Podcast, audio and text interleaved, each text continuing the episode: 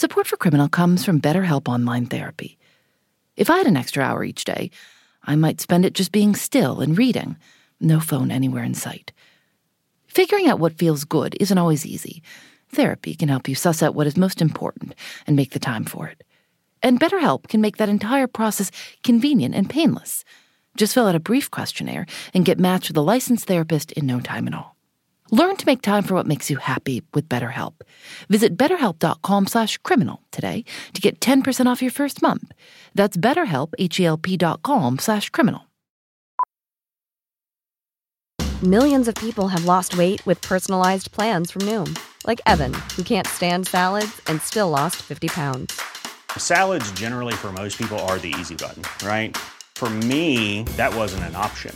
I never really was a salad guy. That's just not who I am. But Noom worked for me. Get your personalized plan today at Noom.com. Real Noom user compensated to provide their story. In four weeks, the typical Noom user can expect to lose one to two pounds per week. Individual results may vary. Hi, it's Phoebe.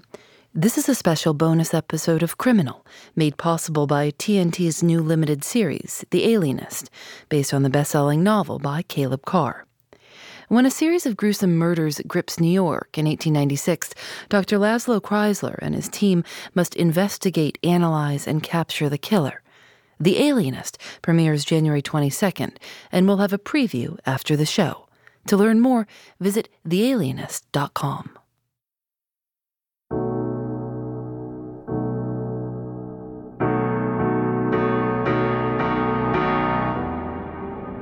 There's a small fishing village called uh, Necochea, and it's it's a little bit south of Buenos Aires, uh, along the coast, along the Atlantic coast. And uh, there's a murder that happens there, or a couple murders. This is Eric Ray, a forensic scientist, and he's telling the story of a murder that happened in Argentina in 1892. A murder that was gruesome and horrible, but that's not why we remember it today the you know, police go to this house, and a, a, woman and her two kids have been attacked. Uh, the woman's name is uh, Francisca Rojas, and her two kids, Ponciano and Teresa, uh, have been killed, and Francisca had had her neck cut, uh, her throat slashed, but uh, it wasn't deep enough to kill her. She survived the attack. When Francisca Rojas recovered enough to speak, she told the police that a man named Pedro Ramon Velasquez was the one who had attacked her, killed her children, and left her to die because she would not marry him. So the police go and they, they arrest uh, uh, Velasquez and uh, they take him in and they try to get him to confess, uh, to match up with the, the statement of the victim here, of this crime. And he won't confess. Uh, they, uh, they beat him and you know, over multiple days. They have him tied up, and they repeatedly try to get him to confess to killing these two little kids, and he just won't do it. At one point, they physically tie Velasquez to the bodies of the two dead children overnight, hoping this will elicit a confession. But it didn't work. He would not confess.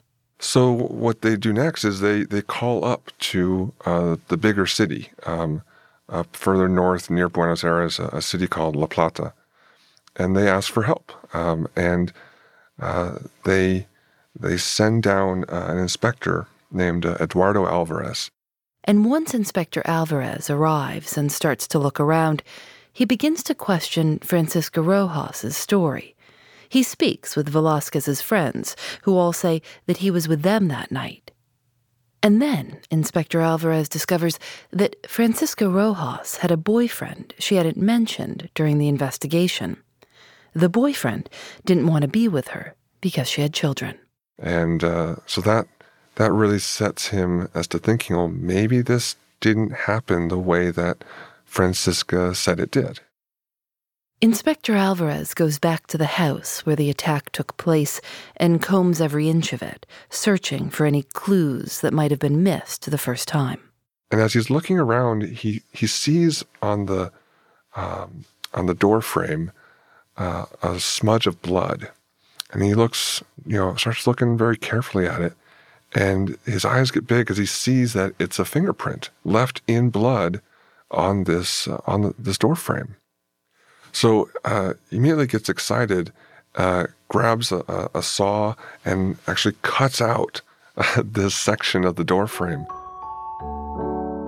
Right then, at this exact moment in Argentina in 1892, fingerprints became a viable tool for solving crime.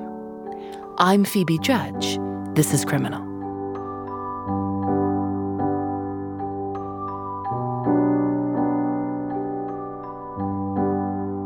That same year, 1892, a cousin of Charles Darwin named Sir Francis Galton published the first scientific study of the potential use of fingerprints to identify individuals. Galton was also the guy who coined the term eugenics and the phrase nature versus nurture. His book was simply called Fingerprints, and he even put his own prints on the title page. He grouped the patterns into the categories we still use today, like arch, loop, and whirl. He wrote, Let no one despise the ridges on account of their smallness.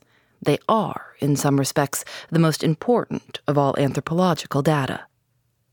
But up until this point, in most parts of the world, when a suspect was taken into custody, they were not fingerprinted. Instead, every inch of their body was measured meticulously. There was a guy in France named uh, Alphonse Bertillon that really had this idea of okay, we need to be able to figure out who these people are. And that wasn't to solve crimes, it was more just as people came into jail, if they lied about who they were, then how are we going to be able to tell? And this was you know, at a time when photography was maybe still too expensive to use for this purpose. So he developed this system of just measuring people, um, of measuring their height, uh, their their wingspan, uh, the the size of their head, the length of their foot, and their f- length of a finger. He measured the, the head with a special tool, uh, and he created tools for that because they did not exist. This is Xavier Espinasse, chief of the Forensic Identification Service in Paris.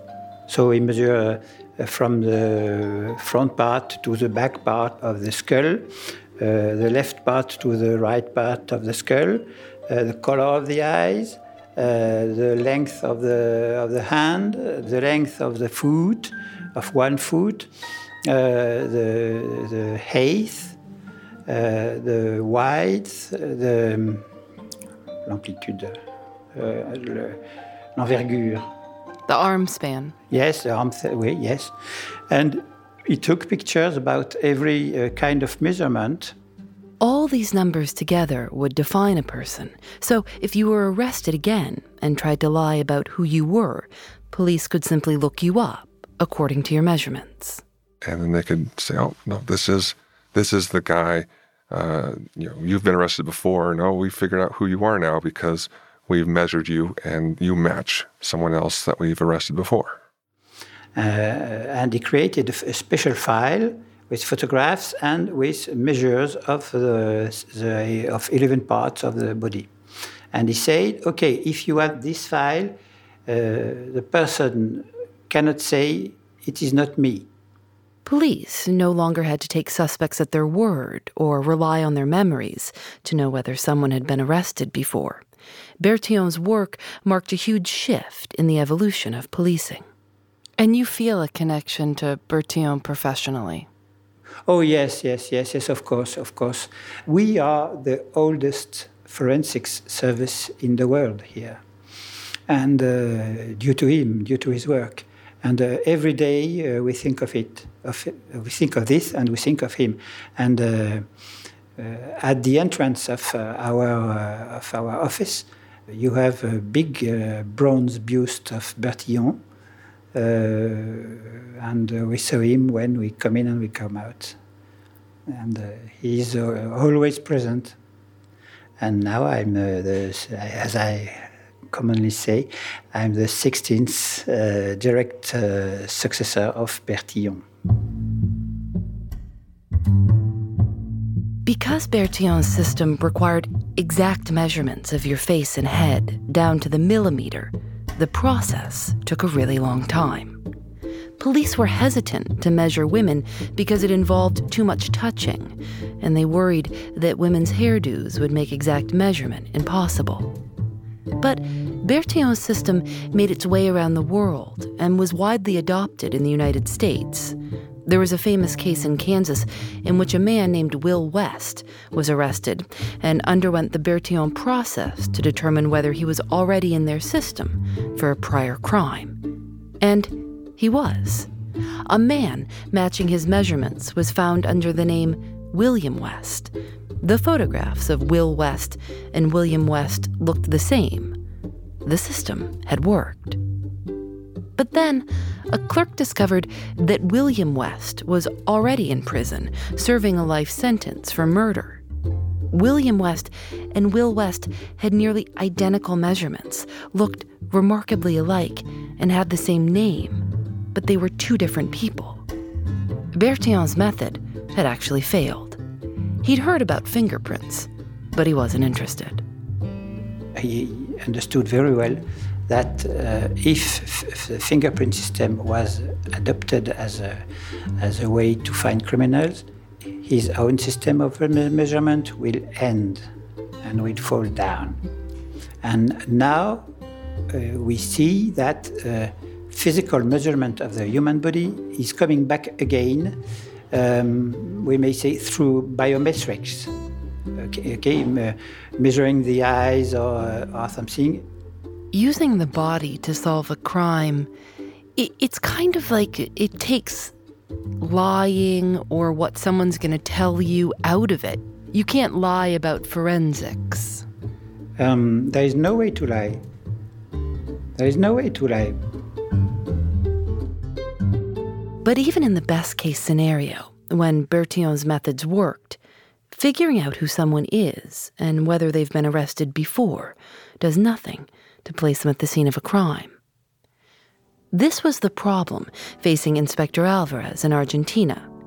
He desperately wanted to figure out who had come into Francisca Rojas's house and murdered her two children.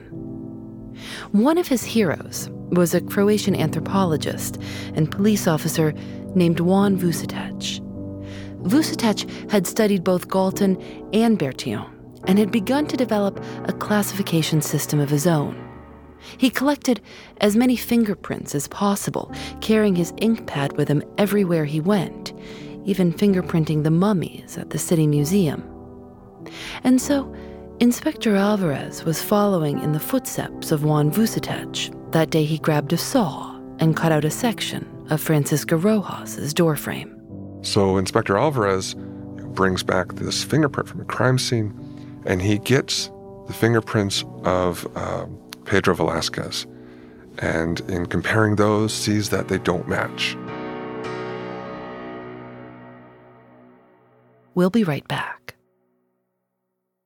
This bonus episode of Criminal was made possible by TNT's new limited series, The Alienist, based on the best selling novel by Caleb Carr. The Alienist premieres January 22nd, starring Daniel Bruhl, Luke Evans, and Dakota Fanning. To learn more, visit thealienist.com. You can hear an audio trailer after the show.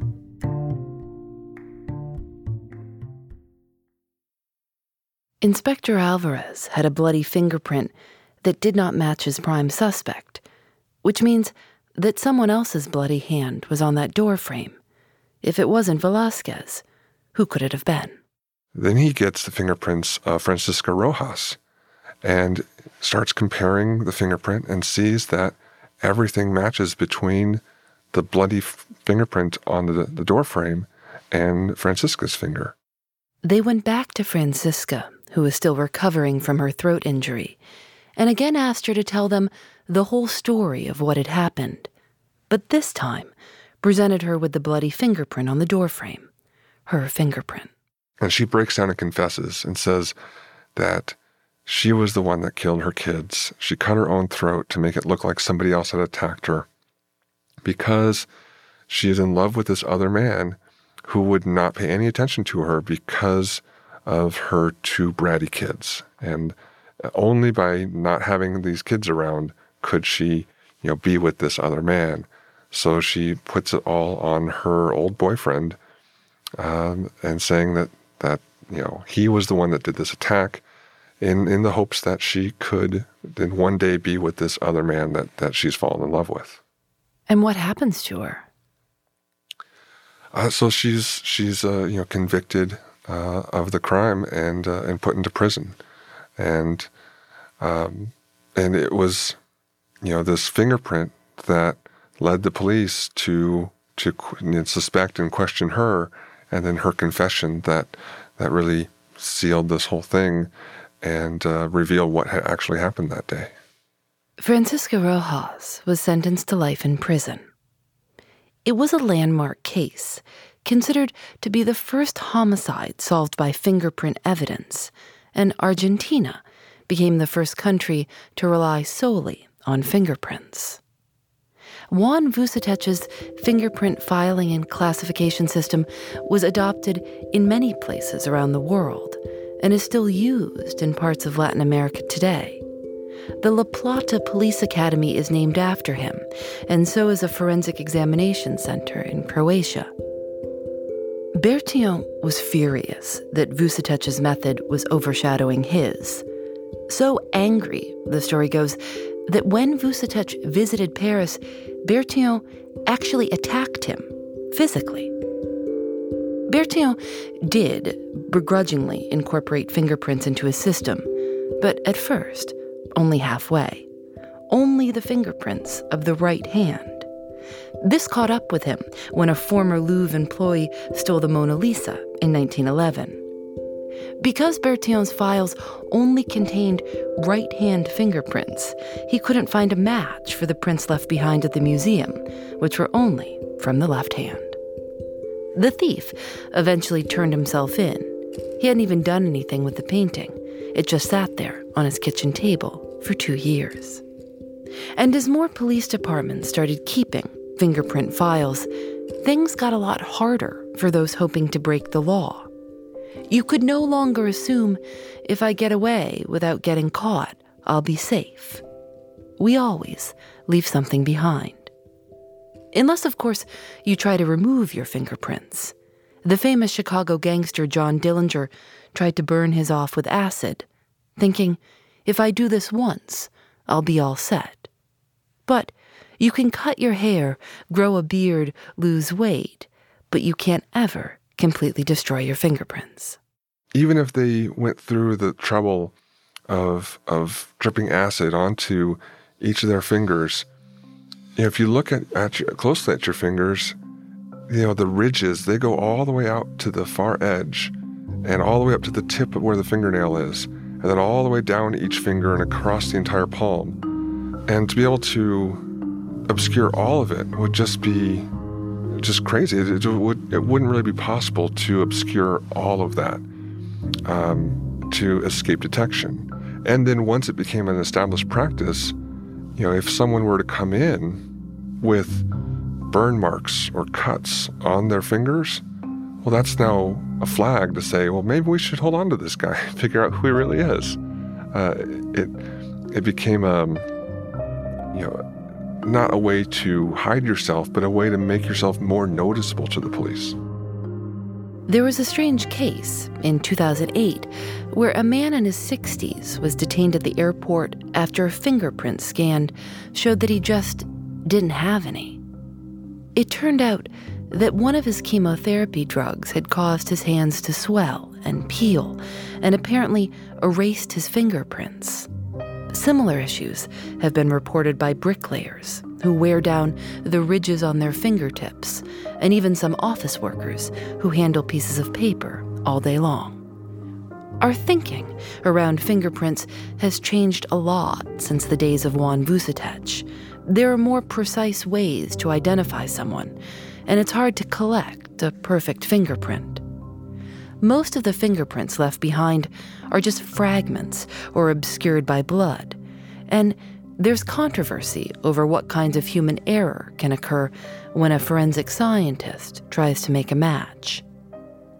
This question of human error is very interesting to Eric Ray.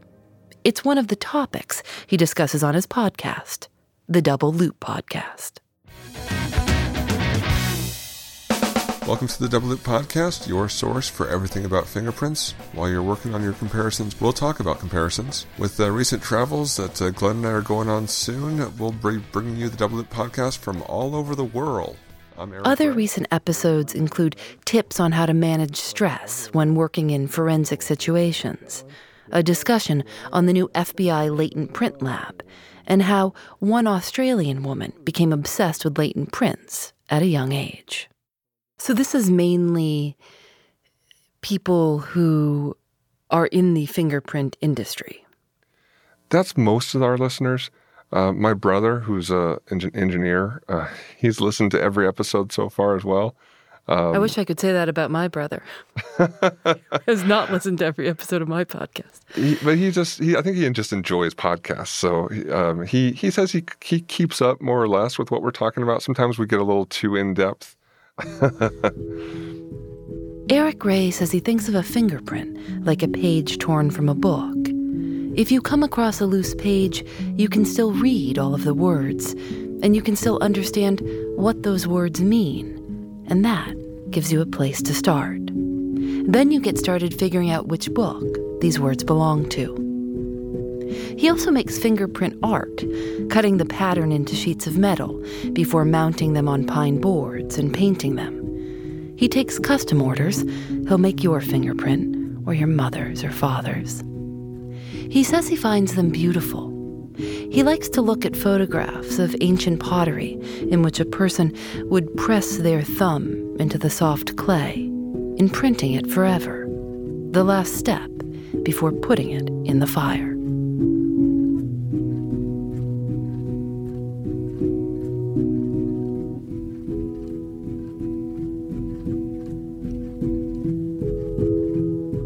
Criminal is produced by Lauren Spohrer, Nadia Wilson, and me. Audio mixed by Rob Byers.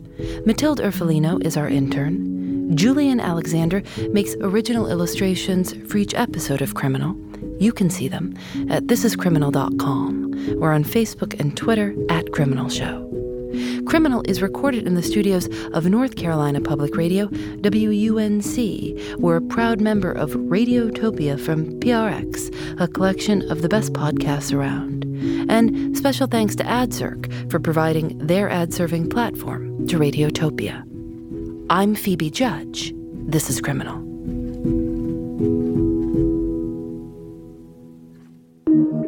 Radiotopia.